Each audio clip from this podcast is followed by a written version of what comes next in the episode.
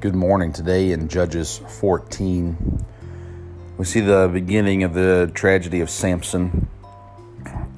And it's an important thing that uh, we see where it starts at Samson's downfall.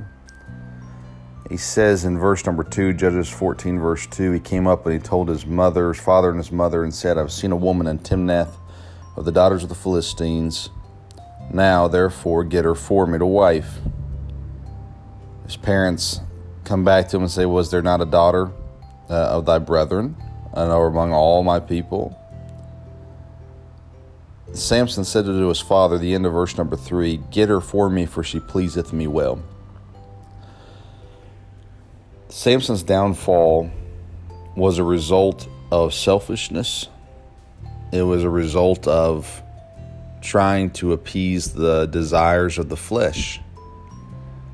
He wanted this woman. She pleaseth me well, he says. She was from Timnath, a place that Samson probably shouldn't have been to begin with. It was against the advice of his parents, although I could say his parents should have done better. but nonetheless, Samson had the decision to make, and he made the decision I want what pleases me. It's natural for us to desire things and it's natural for us to want things. But, friend, today, ask God, what pleaseth you, Lord? What will make you happy today? Will this decision please you?